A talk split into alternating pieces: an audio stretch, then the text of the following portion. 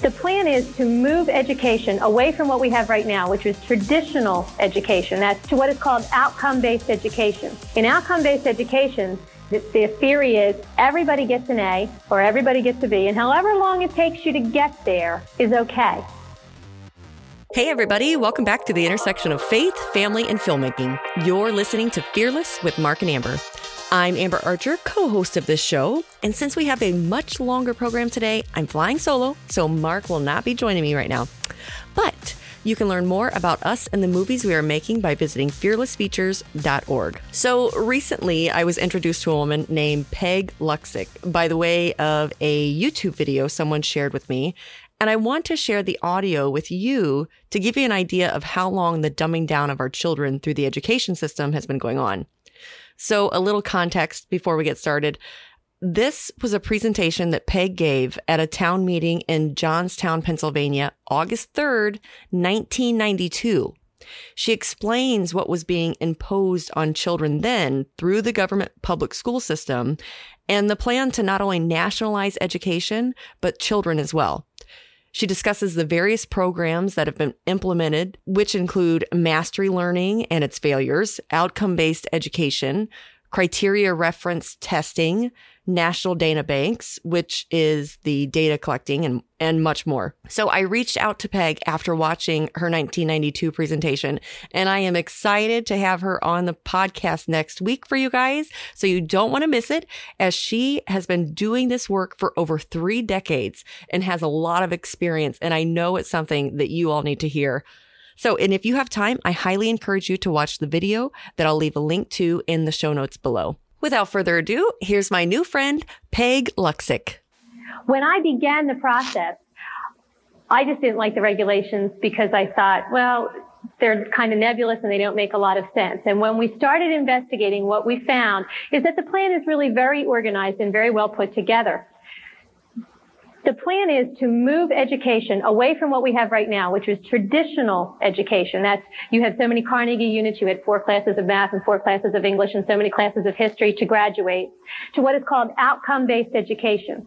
Outcome-based education says that the, the student must demonstrate something in order to meet the goal and be promoted or graduate in the traditional system said this is an A, this is a B, this is a C, this is a D, this is an E. And you fit wherever you fit. Now you had so much time in order to do that. So, you know, you had 180 days and then the achievement went up or down according to that. In outcome-based education, the, the theory is everybody gets an A or everybody gets a B and however long it takes you to get there is okay. If you can get there in three days, then you graduate in three days. If it takes you 10 years, then you graduate in 10 years. Everything rides on the goals and on meeting the goals. So instead of saying the schools will teach, the theory now is the student will demonstrate. And so it's a major shift in the way we look at education. In order to understand that, I want you to think of a telephone salesman. If a call, telephone call from a telephone salesman? Pick up the phone and the salesman says, hi, um, he asks you three or four questions. I'm selling purple shoes tonight, so I want to know, are you a shoe owner? And you say yes or no. And I say, do you like the color purple? And you say yes or no. Uh, do you buy your own shoes or does your husband buy your shoes or your wife buy your shoes or your children buy your shoes or does some other person buy your shoes for you? And you say yes or no. That's my pretest. I have just established the baseline data. Now I know where you are so I can begin teaching you about why you need purple shoes. That's the pretest. Now that I've established that, I'm going to do my sales pitch and I'm going to give you 10 reasons why you really, really need purple shoes and you're going to, you can't live without them and you want them. That's the curriculum. I have taught you something. I'm done now. Would you like to put that, Mrs. Smith, on your Visa or on your MasterCard? That's the post test. I am assessing you to see if you have met my goal or not. My goal is that you're going to buy my shoes. You say, put it on my Visa. You have met the goal. I'm going to say thank you very much, and you may graduate from this conversation and I'm going to hang up. You say, no, you have not met the goal. I am going to say, um, well, why not? What is your objection? And you're going to tell me. And I am going to remediate you. I'm going to put you through another sales pitch to make you want my purple shoes. That's remediation. You're going to walk that loop with me one more time, and at the end of the remediation, I'm going to say, should I put this on your Visa or your MasterCard?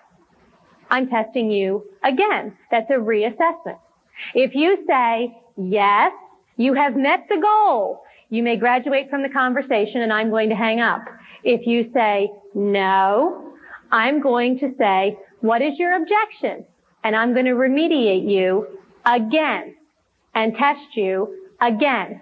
Now, if you would stay on the phone indefinitely, I would keep making you walk that remediation loop until you finally said, yes, you're going to buy my shoes until you meet the goal. However, in a telephone sales call, you can say, excuse me, I've been remediated enough. I'm never meeting your goal and you can hang up the phone. A child in a classroom cannot hang up the phone. They are going to be remediated again and again and again and again until they meet the goal. That's outcome-based education. Everything rests on the goals. That's the ladder that everything rests on. So when I started getting involved way back in the fall, I looked at the goals because that's what everything rests on. I thought I'd find geography, history, spelling, reading.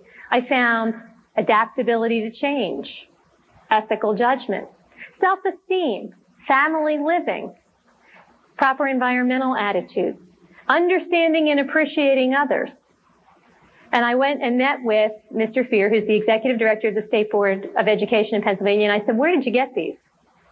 And with every goal, there was a list of exit outcomes. That's the specific behaviors that the child has to demonstrate in order to prove that they met the goal. The child just can't say, I met the goal, I understand others, isn't that great? The child has a list of behaviors that they have to demonstrate in order to prove that they met the goal. So I said to Mr. Feir, well, where'd you get the goals? And where did you get these, these exit outcomes? Where did they come from? And he said, oh, we had committees meet all over the state. And we brought together teachers and parents and, and other groups and we got together and had consensus forming and we reevaluated them and redid them and they came up with over 500 student learning outcomes. And I said, well, okay, what did they base it on? He said, oh, nothing. We developed these specifically for Pennsylvania. I said, well, you mean when they went in and sat down, the table was empty? Oh, no, no. I said, well, what was on the table? Connecticut's goal. Oh, okay. So I wrote to Connecticut and said to Connecticut, would you please send me your goals? And Connecticut did send me their goals. And I sat down and Connecticut's goals and Pennsylvania's goals were the same goals. Word for word, the same goals. Since then, we've gotten the goals from 26 different states, and this just gives you a little overview of what some of those exit outcomes are and how close they were. All students understand and appreciate their worth as unique and capable individuals and exhibit self-esteem. That's Pennsylvania's. Connecticut. Each student should be able to appreciate his or her worth as a unique and capable individual and exhibit self-esteem. That sound familiar? You can take all the student learning outcomes and match them up. It doesn't matter what state you're in. It doesn't matter whose outcomes you're looking at. If you strip the names of the states, you can't tell whose are whose. Now, the other states, they passed their goals and their exit outcomes on the first go around. Pennsylvania, because of the involvement of parents like you and me and other ones across the state, have been forced to rewrite their student learning outcomes seven times now. Some of these are from the first set that began, was first published in September. They published another set on March the 11th. That set included student learning outcomes that said that our children would exhibit the proper attitudes to live in the American constitutional democracy. We don't have a constitutional democracy. We have a democratic republic. The State Board of Education got the form of government wrong. So I went on the radio in Harrisburg and said the State Board of Education doesn't know what their government is, much less what attitudes you need to live in it. So they rewrote those learning outcomes on March the 12th. That set lasted 24 hours. They're in their seventh right now of student learning outcomes and really they haven't changed a bit. They've combined some, they've rearranged some, they've reorganized some, but the exit outcomes are still the same. Now, when you move to outcome-based education, there's a couple questions that you always have to ask. Because every child must demonstrate the goal, that means that first of all, someone has to set a standard for what is mastery of this goal. How good is good enough? How much self-esteem is enough self-esteem? How much adaptability to change is too much adaptability to change. So first we have to set a standard. Second, I have to test you in some way. I have to do an assessment to find out if you met my standard. Third, I have to remediate you. If you don't meet the standards, I have to bring in a curriculum or an activity or a program that will in some way change your behavior to make you meet my standard. Now, when you look at Pennsylvania's goals, we ask, what standards do you set? How do you test? How do you remediate? The state's response was, well, we're not real sure about that. So we went looking to see, well, what are you doing right now? Well, right now, Pennsylvania gives a test, uh, and has for, since the 1960s. It was called the Educational Quality Assessment, or the EQA. It was given all the way up until 1989 when it was finally pulled. Each district took the EQA. It was given in grades 5, 8, and 11. Districts were required to write their long-range plan from the results of the EQA test, the Educational Quality Assessment Test. In that plan, each district had to say how they were going to change their curriculum in order to make the children do better on that assessment the next time. Now, if you think about it, that makes sense. You know, if, if you give the same test in every district, and I give it in your district and your district and your district, and you were first and you were second, but I'm sorry, you were last, what are you going to do? You're going to change your curriculum so you're not last anymore because that's embarrassing. So the EQA was the basis for curriculum planning for all the districts in the state. And it was a mandatory test. The districts had to take it because they had to base their long range plan on it in order to get their state money. What did the EQA test? The EQA tested first the 10, then the 12 quality goals of education. When we looked at the EQA, parents thought it was testing reading, writing, self-esteem, citizenship. It tested locus of control, whether you are an internally motivated person or an externally motivated person, whether you stand up against a crowd or whether you go with the flow. And they scored it. There was a right answer to the attitude questions. The right answer was go with the flow. In citizenship, the EQA said it did not test anything in the factual domain. It didn't matter if you knew what the United Nations was. It didn't matter if you knew who the president was or what a president was. Citizenship tested thresholds of behavior. How do I vary reward and punishment to make you do what I want you to do? Sample question. There was an organization called the Midnight Marauders. They went out at midnight and spray painted all over everybody's walls. I would join the group if A, my best friend were a member of the group. Child could say yes, no, or maybe. The correct answer was yes. I would join the group if all the popular kids were members of the group. Yes, no, or maybe. The correct answer was yes. I would join the group if my parents would ground me if they found out. The correct answer was no. You are supposed to avoid punishment, but you are supposed to honor commitments to friends and go with the group. The goal was collectivism. The EQA tested for adaptability to change what parents were told was, well, you know, our world is constantly changing and we want people who are going to be able to go with that and, and survive that. We don't want rigid people who are, can't cope. Sounds very reasonable. The EQA tested and scored for rapid emotional adjustment to change without protest. That was the state desired response. The EQA just didn't test the attitudes of children. It scored the attitudes of children. It was a criterion reference test. That means there's a right answer and a wrong answer. And I say what it is. The bottom criteria for the EQA was that students would exhibit what the state called a minimum positive attitude. The 11th grade EQA was written, written on a reading level between 5th and 8th grade. The EQA, out of over 400 questions, 30 of them were academic, and 385 of them were attitudes. When the district took the EQA, they got back a list from the state of where they fit with other districts in the goal. They had to write their long range plan in order to change their curriculum to have their children achieve the minimum positive attitude. Well, how did they do that? What did they change? The state said, we'll help you. And they brought in technical assistance, either in person or in what were called resources for improvement packets that the state made available to the districts. Those packets included lists of what were called validated programs. Those are programs from all over the country that had been tested by the federal government and had been proven to change the behaviors and attitudes of children in a specific subgroup. All um, white male children with two parents who make less than $20,000 a year.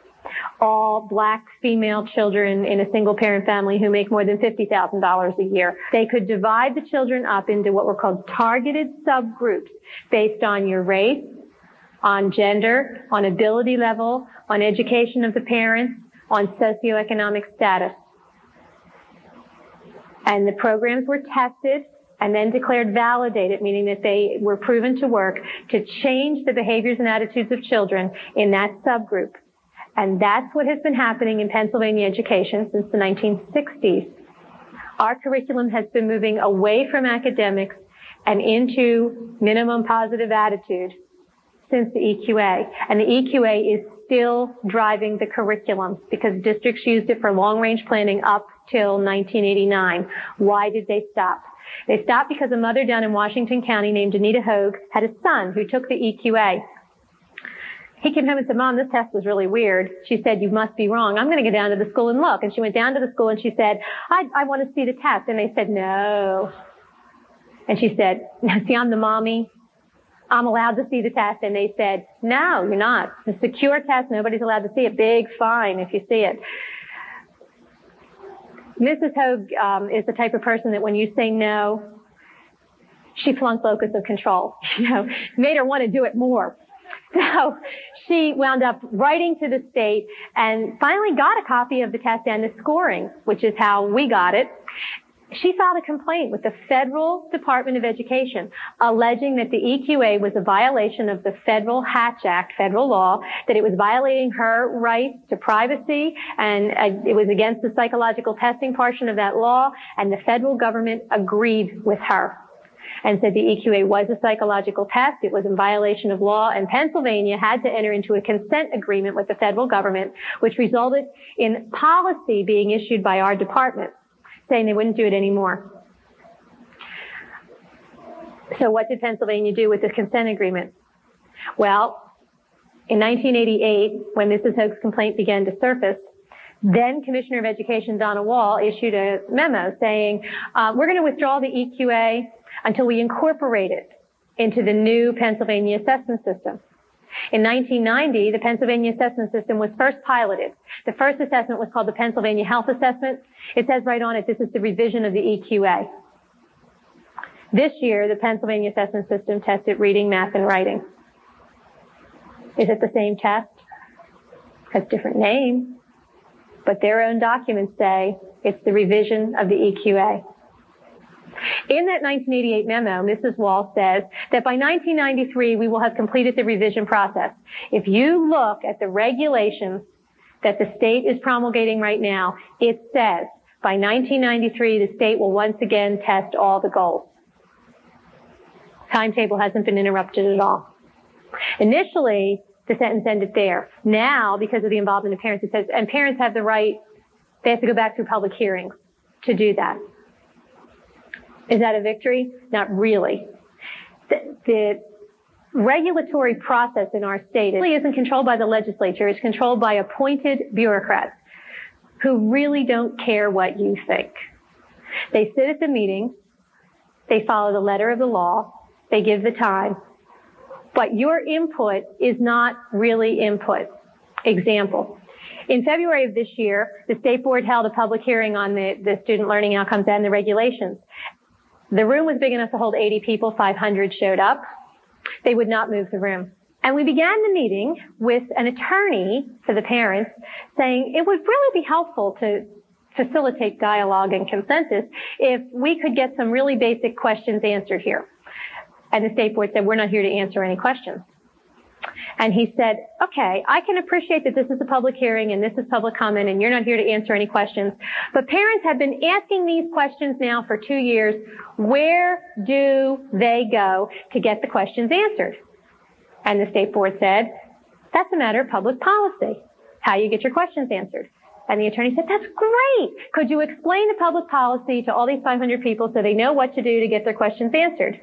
And the state board said, we're not here to answer any questions. When you go to hearings, they give you a topic for the hearing. So one set of hearings is on the student learning outcomes and one set of hearings is on the goals. Now, if you go in and say, but the whole program is terrible, they say, excuse me, the topic here is this piece of paper. So you have to confine your remarks to this piece of paper. So what happens? Well, in one of the goals, the original was that the personal, family, and community living that the students will acquire and use the proper attitudes and behaviors necessary for successful personal, family, and community living. I testified to the Senate, in front of the Senate Education Committee and said, what is a successful family? Two people cannot agree. How are you going to measure the attitudes necessary for it? Their response, they took out the word successful.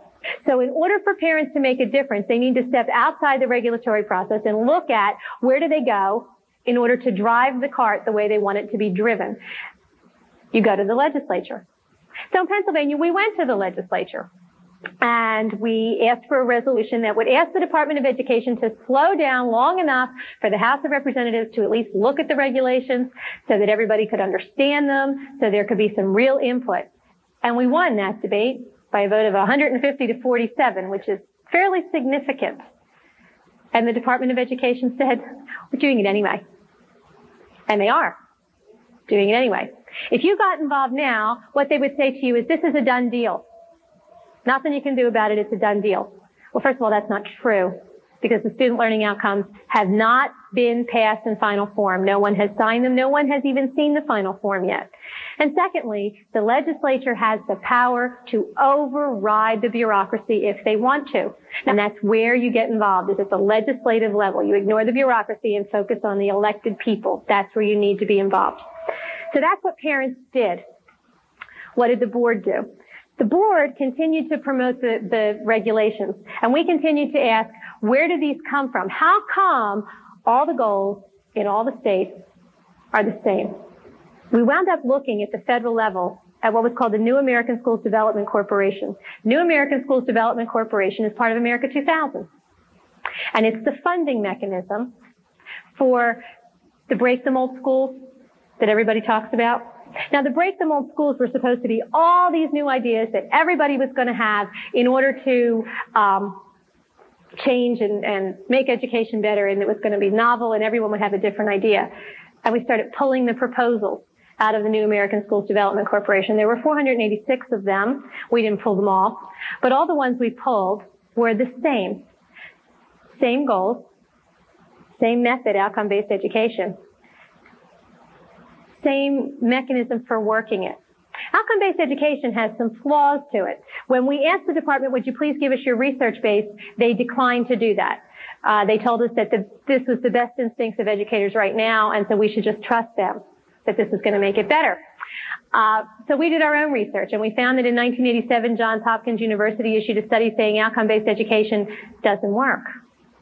And we found it was real expensive. Now, when you think about that, it makes a lot of sense. If I took any four people in my classroom, I'm the teacher, I only have four students, and I teach the lesson, and I test you. One of you will pass the test, three of you won't. That means I gotta go back and reteach the three who didn't pass the test. What do I do with that one? Well, that one can sit and wait. That one can become a peer tutor and help teach one of the other three. Or I have to bring in a second teacher to teach the child who passed the test the first time. Who pays for that second teacher? I teach the lesson one more time. I give the test one more time to the three. One more passes. Now I've got one here, one here, two here. Do I need two more teachers? Do I have two peer tutors? Do they sit and wait? Peer tutoring, I have five children. I did not send them to school to be the teacher. I sent them to school to be the student. If they're teaching someone else something they already know, they're not learning something new, are they? They're stuck. So outcome-based education takes the top off of achievement. In Pittsburgh the other night, we had a town meeting and uh, it was more of a debate setting. And one of the presenters for those promoting the idea was a professor from the University of Pittsburgh. And he said the only people objecting to this are people who have good students in their families. That's a very telling statement because it brings the achievement down. Now, I thought, gee, surely the people promoting this know that this isn't such a good idea. What are they going to do with all of these kids that eventually I'm going to have 30 children in 30 different places? Obviously, I can't have 30 teachers in his classroom. So I must, there must be a plan. When we started pulling the grants out of the New American Schools Development Corporation, we found out that there was indeed a plan. It's called computer assisted instruction. Each child is tied into a computer and the computer will serve up the learning nugget that the child must master in order to show that, that they've met the goal and can keep on going. Well, if you're tied into a computer, who programs the computer? And how do we know that the computer's serving up the right learning nugget? When we pulled one of the, the grants, it was called from the Center for New West Learning. Here's the learner. The learner, the query is the question, goes into the computer. The computer accesses, in order to come up with the individualized lesson plan, the computer accesses biographical data and learning styles, student information module. I didn't know what that was. So I decided I should look. Because what is this computer accessing on my child to serve up the learning nugget? What is the learning style? What is the biographical data? Where did it go? Where did it come from? And who has access to it? And what we found out was that in fact, the state is compiling data banks at a micro record level. That means that it's available on an individual child. And the state is not doing that by itself. The data banks are being mandated by the federal government through something called the National Center for Education Statistics Common Core of Data. This is the federal data bank. There are 10 handbooks. This handbook is called Student Pupil Accounting. It was first printed in the 1960s. It was updated in the 1970s. This is the 1976 edition, which is the current edition. We have personal identification, name, student number, sex, racial and ethnic group, birth and age date, minor adult status, family responsibility, citizenship, language considerations, veteran benefits, family and residence, parents, male parents, female parents, sponsor, that's if you, someone sponsored you to come into the country, responsible adult of domicile, perhaps you live with your aunt or your uncle or a grandparent or a brother or sister instead of with your parents, brothers and sisters living in household, family economic information, family social, cultural information, residence data, physical health, sensory, and related conditions, student medical record number, that's the access number to all of the student medical files including if you've ever been referred for a condition, all your physical exams. Did you ever abuse drugs? Mental, psychological, and proficiency test results and related student characteristics. The federal government defines a psychological test as a test of the student's personal adjustment and their stand on controversial issues referrals for schoolwork for emotional reasons, any char- your mental and psychological characteristics, your effective styles of learning, all enrollments in any school, all school performance, post school performance, non-school performance, what you do that is not in school, transportation data, any special assistance, did you ever qualify for a state or a federal education program? Now, this was one of 10 handbooks. There was one on staff accounting. There's one on property accounting. And what we found in the property accounting handbook was that it included a little graph that shows, this is the graph, that shows how all the data is linked. The data on the child can be linked to the data on the teacher, can be linked to data on the curriculum at an individual level so that everything can be tracked.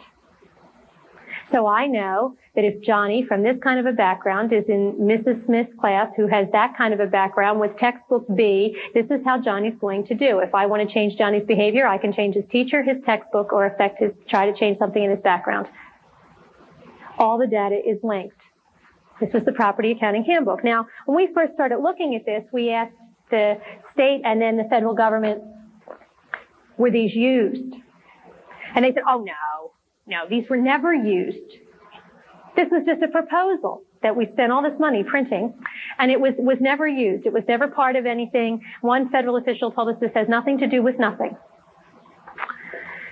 In the meantime, a parent in Pennsylvania had a child in a guidance program. And the guidance program included an activity on decision making. And the activity was a paper that the little girl who was in seventh grade had to fill out.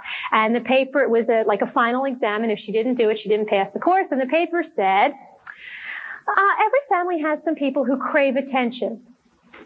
Who in your family is the loudmouth? Every family has some people who are very competent. Who in your family meets that characteristic? Which would you rather be like? Why? The mom wasn't real happy with this particular curriculum thing, and so she objected. And she went to the school and she said, my daughter's not doing this. She's opting out of this activity and your class. And the school said, you can't do that because it's a mandated class. It's mandated by the state. And she said, oh, really? So she went to the state and she said, uh, I'm opting out. This is against my principles. I don't agree with this. I don't like this. I'm opting my child out. And the state said, you can't opt out. It's mandated by the federal government through something called the Drug Free Schools and Communities Act. You remember the Drug Free Schools? We all thought that it was uh, stopping drugs. This is the Drug Free Schools and Communities Act. These are the 1992 guidelines from the Pennsylvania Department of Education. They're the same in every state. The Drug Free Schools and Communities Act mandates what programming had to be brought in by the local school district in order to meet the state regulations which came from ultimately the federal government. It mandated that guidance services had to be provided. It mandated that psychological services had to be provided, that decision making had to be provided, that self-esteem had to be provided. These were all mandated services. And when we look through the book,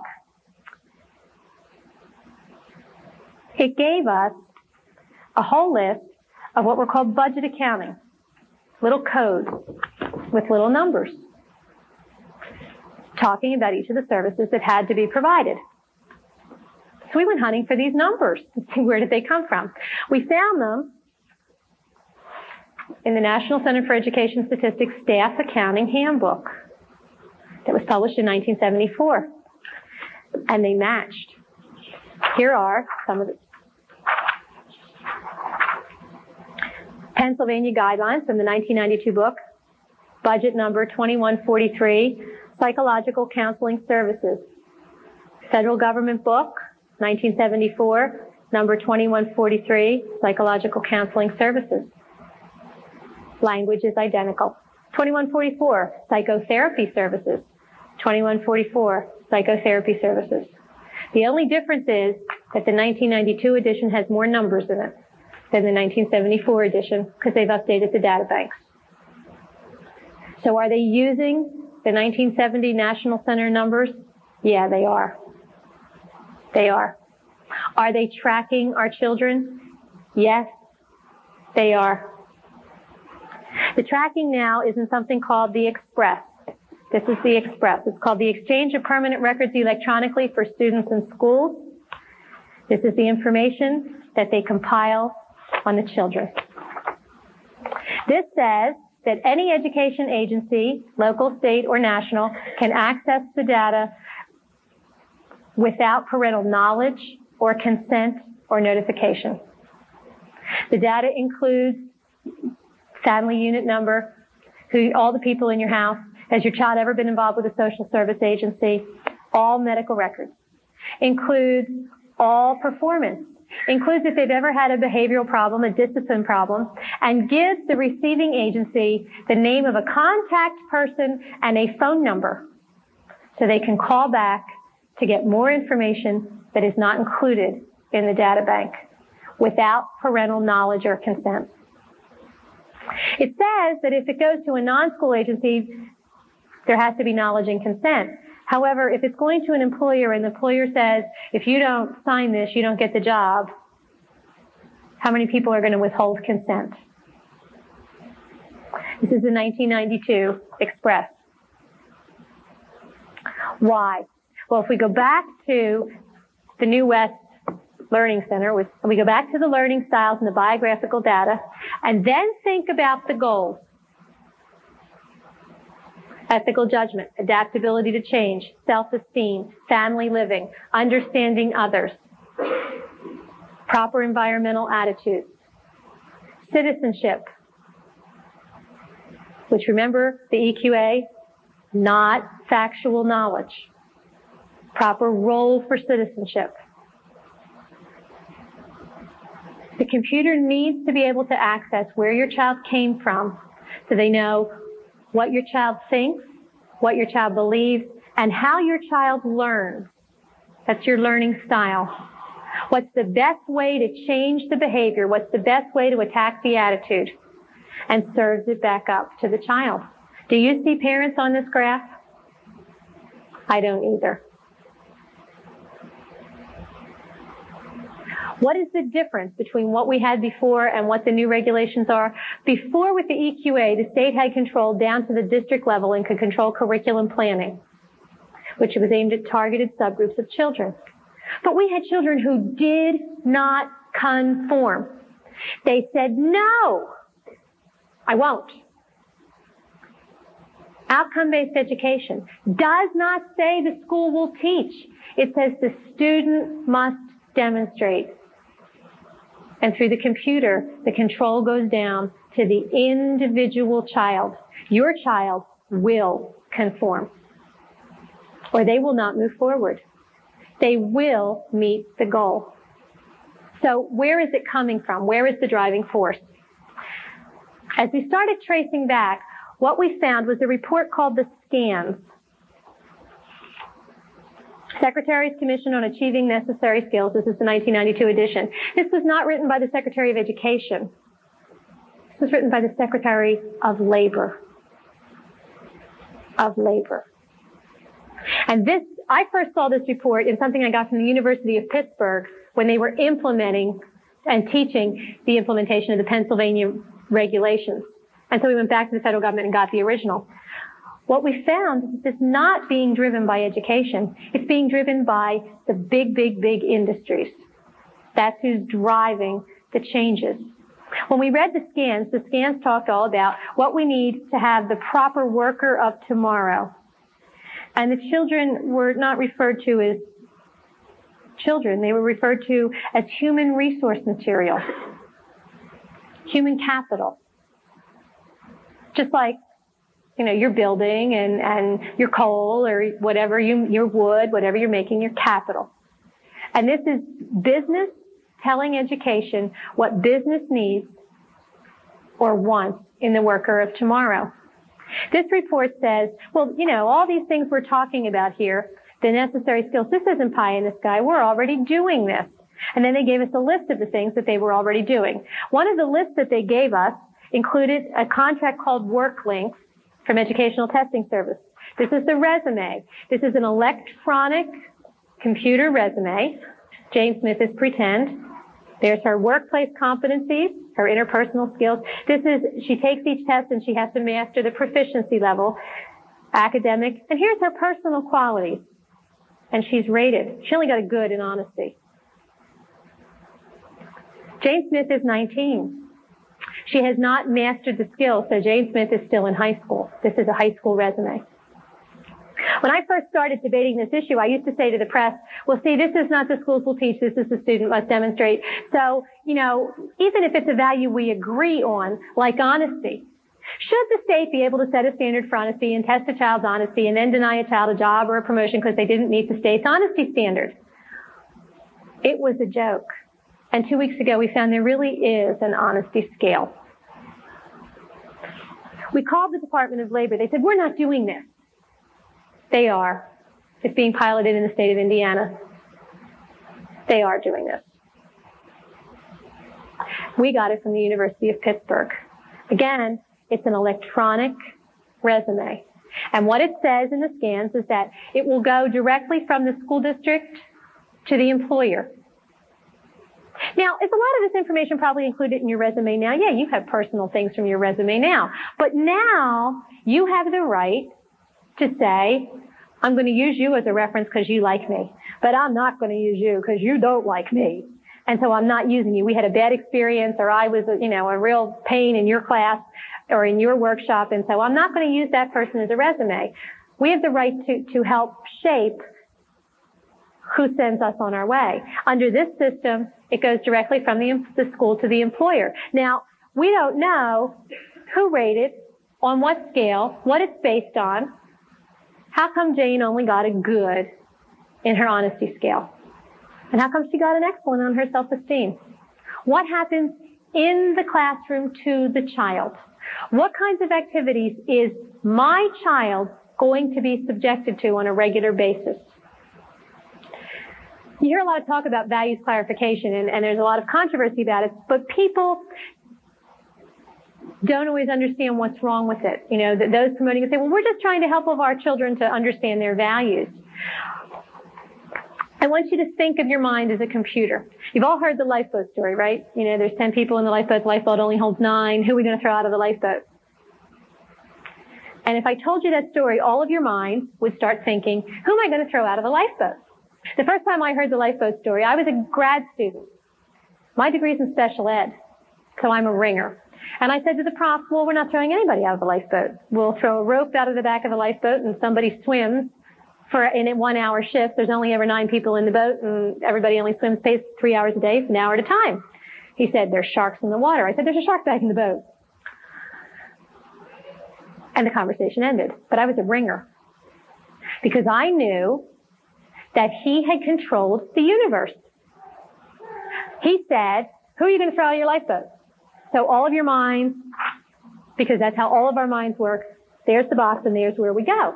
So you can throw out of the lifeboat. If I had said to you, come up with a solution to save everybody, you would have thrown a rope out the back of the boat. You would have turned the boat upside down in the water because it's more buoyant. Put the baby on the top of the boat. Everybody cling to the boat. No problem. Everybody take off all their clothes because at this point nudity is, is a little not real important when we're saving a life.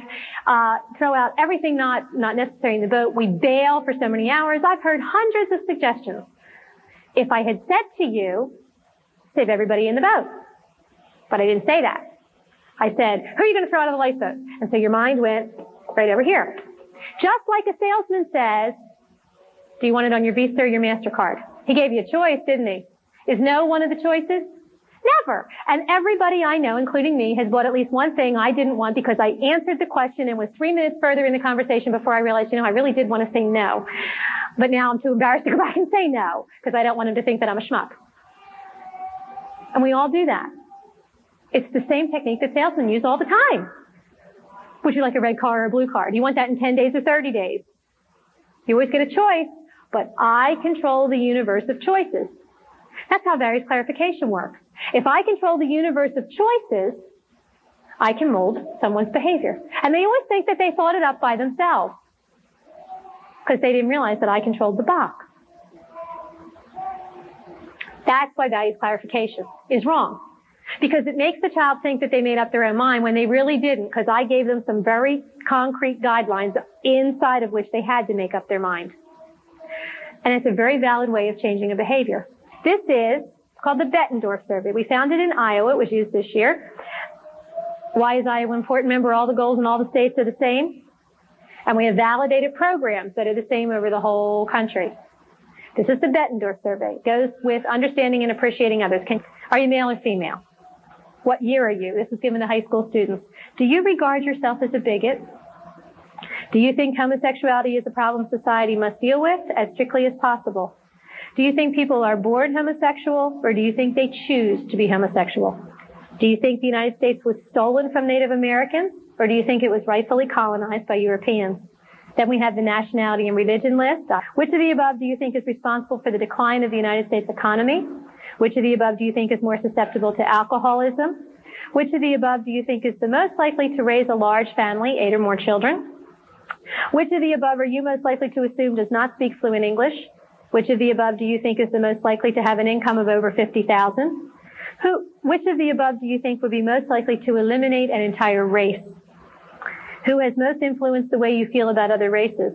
With whose influence have you most strongly disagreed? If you could eliminate an entire race, would you? Which one? The New American Schools Development Corporation met. I told you there were 486 grants given to them.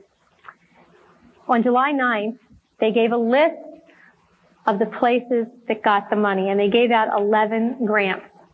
Now, I've been telling you that the grants are the same, and I've been telling you that this is talking about who owns the children, and that in this case, business and the state think they do, and we need to start saying we do. What kind of programs got the money? This is the Connect School, a design for 21st century schools, Massachusetts. It's for K through 12 inner city children. The curriculum will be radically transformed. portfolios, products, and performance assessment techniques will focus not just on subject matter, but on their abilities, dispositions, and attitudes critical for life and work. That this one is in Minnesota. It's called the Community Learning Centers of Minnesota. Social service agencies will offer needed services on site at the school, integrating services with education. Teachers will retain, retain their school charter only so long as state learning goals are met. Many times as I've, as I've traveled and, and talked to people about what's happening in Pennsylvania education and why parents need to get involved, I get told, well, you see, it doesn't matter to me because my children don't go to the public school. My children are in parochial school, they're in Christian school, they're in private school, I homeschool. Simultaneously with the new regulation changes, teacher certification is changing. And in order to be certified, teachers will have to demonstrate that they are competent in outcome-based education and that they, that's what the colleges will teach, that's what the teachers will learn. Non-public schools have to have certified teachers too. Accreditation is, is rolling over away from traditional accreditation into outcome accreditation.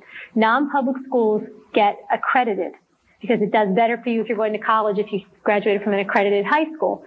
In outcome accreditation, in order to get it, you must give the, the accrediting board five goals. Three academic, two attitudinal, and you must demonstrate to them that you have tracked the, behavior, the change in behavior or attitude in the individual student over time. Doesn't matter whether you're public or non-public. The assessment techniques in the new regulations are what's called portfolio assessment. People think portfolio means a portfolio. I have an art portfolio, a science portfolio, pieces of paper. It is an electronic portfolio, much like the one we looked at in the work links, so that no matter where the child goes, whether you change schools or whether you don't, the portfolio will follow you. Please do not think that because your children are not in a public school, that you are home free. You are not. The state cannot afford to let a huge bunch of children slip through the cracks. Because it will be obvious then who can read and who can't. And one of the things that happens with outcome-based education is, you know, we talked about what happens with all the kids, achievement goes down. Now that doesn't show up because everybody gets an A. It may take you four years to get your A, but you're going to get an A. In the, in the testimony in front of the House Education Committee, we um, asked, through representatives, we asked Mr. Feir, well, what are the state standards in math and reading going to be? I mean, the, the student learning outcomes say you have to be able to use a calculator. They don't say you have to be able to do it without one. The communications learning outcomes don't say literate to an eighth grade level. They don't say literate to any level. So what are the standards? And Mr. Pierce said, well, every district will decide on their own. Well, that's absurd. Philadelphia, which has some rather interesting reputations in education in the state, like terrible, will say, well, if you can count to 10, you get a diploma, because then we won't have any dropouts, see? That brings our statistic right up. And Mount Lebanon in Pittsburgh, very affluent, wealthy district, will say, you have to be able to do calculus. We can't have that. You can't have 501 different diplomas in the state of Pennsylvania. That would be ludicrous. So there has to be standards somewhere. Where are they? They won't tell us. The state says this is all local control, local decisions. But if you read the regulations, the regulations say that every district must develop a strategic plan based on the state assessment, which is the EQA revisited, based on the state assessment that they must use to drive their curriculum. They also say that every district must include a local district assessment, a diagnostic assessment to indicate how every child is doing in meeting each of the exit outcomes. Now, I want you to think about an assessment. Assessment is not easy. When you do an assessment, the test really means nothing. It's just a piece of paper with a bunch of stuff written on it. What's important is what do I want you to know? What am I testing and how am I going to score it? And does this piece of paper accurately measure the behavior I want you to show me? Is it an accurate measurement? In order to do that, I must first define the behavior and then I must validate the test and then I must see if it's reliable. Am I going to get the same numbers over different student populations over time? That's expensive.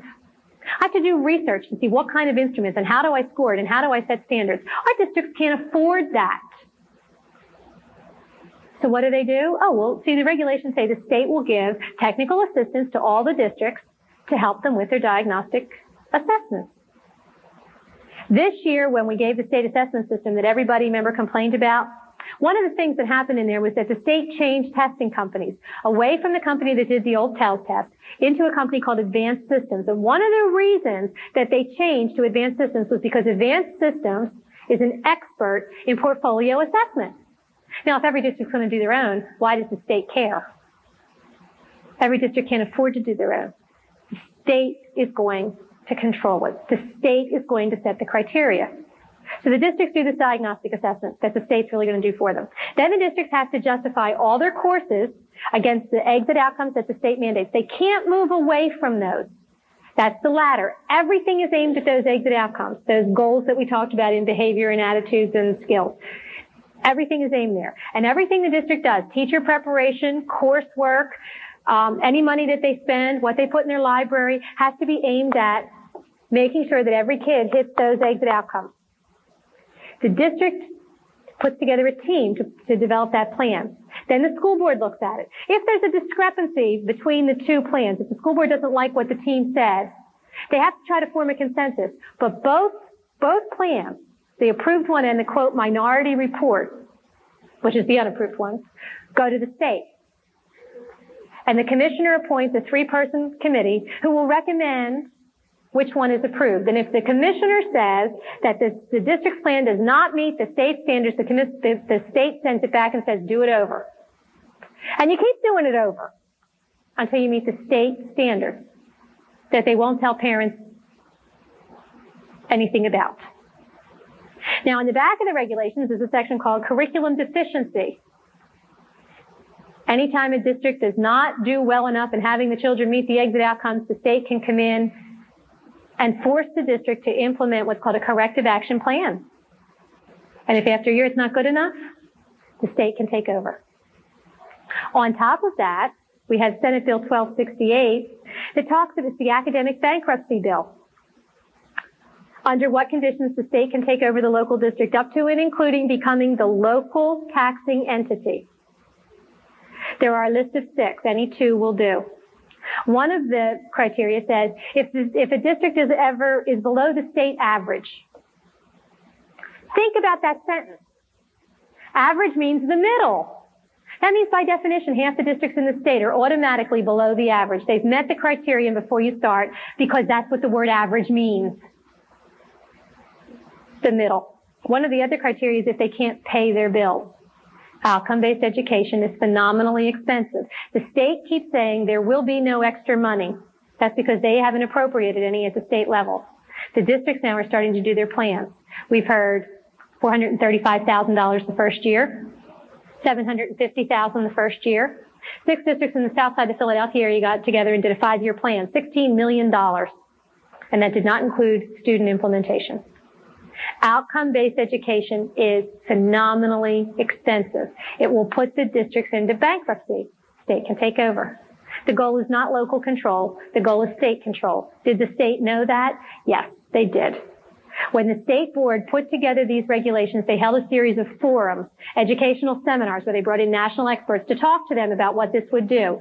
One of the experts was E.D. Hirsch from the Cultural Literacy Foundation. He said, putting together a common core set of learning goals will have two problems. One of them is it will decrease academic knowledge, and the second is it will go against the grain of local control.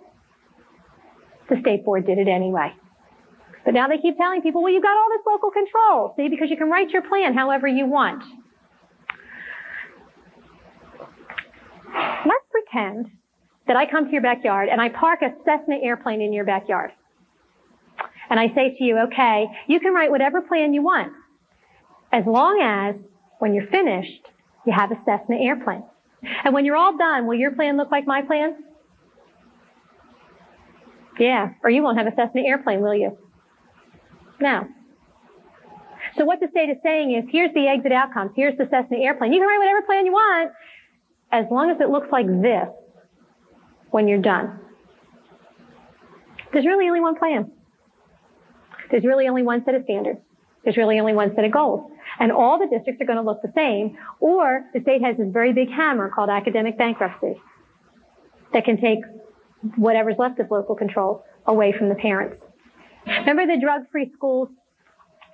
You know, the districts heard that the state did it, but it really came from the federal level. And so if we, you know, we have to work through the state up to the federal level because this is really a push from the federal level down through the states. When this parent filed her complaint and we wound up finding out that here was the mandate and the mandate came from the federal level, she complained. She filed a complaint at the federal level against the curriculum in her local school district.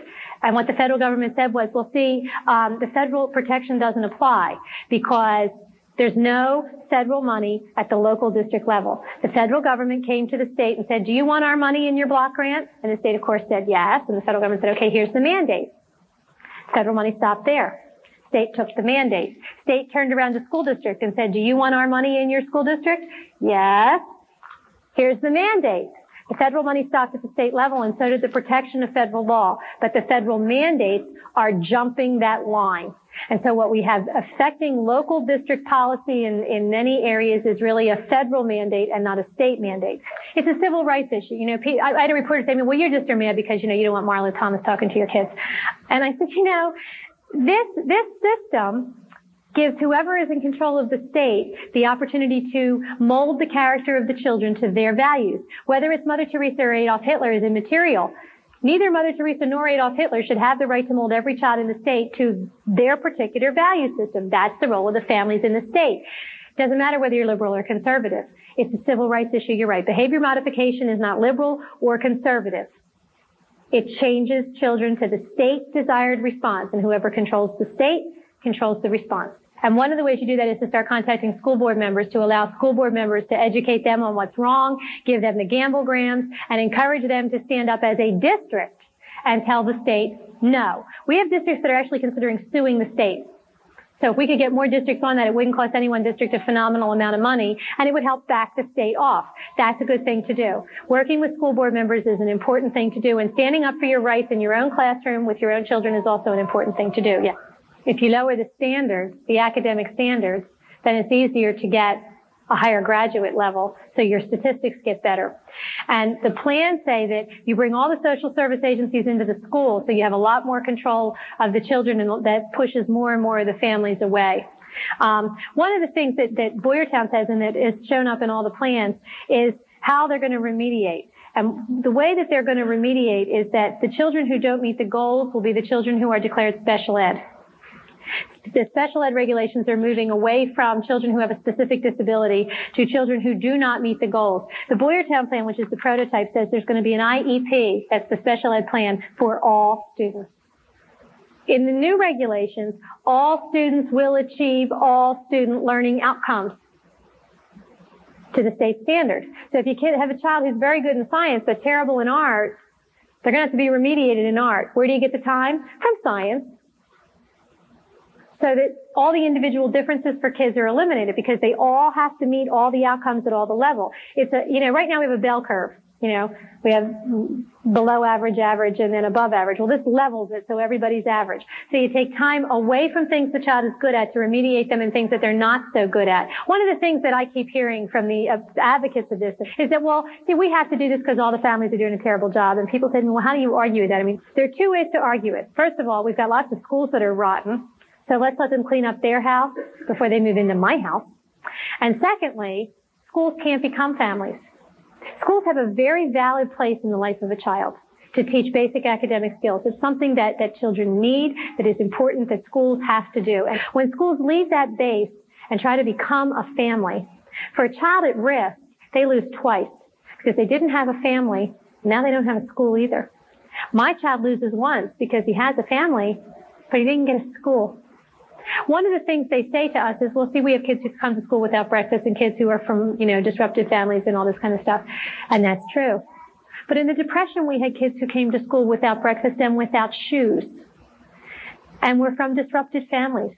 And the children who grew up in World War II had all their daddies go to war and lived in single parent house where mommy was Rosie Riveter and they were latchkey children and they lived in disrupted families. But the schools said our mission, our goal is to teach academics so that these children, if they live in poverty, have the tools they need to escape poverty, to get out, to learn other ways of life.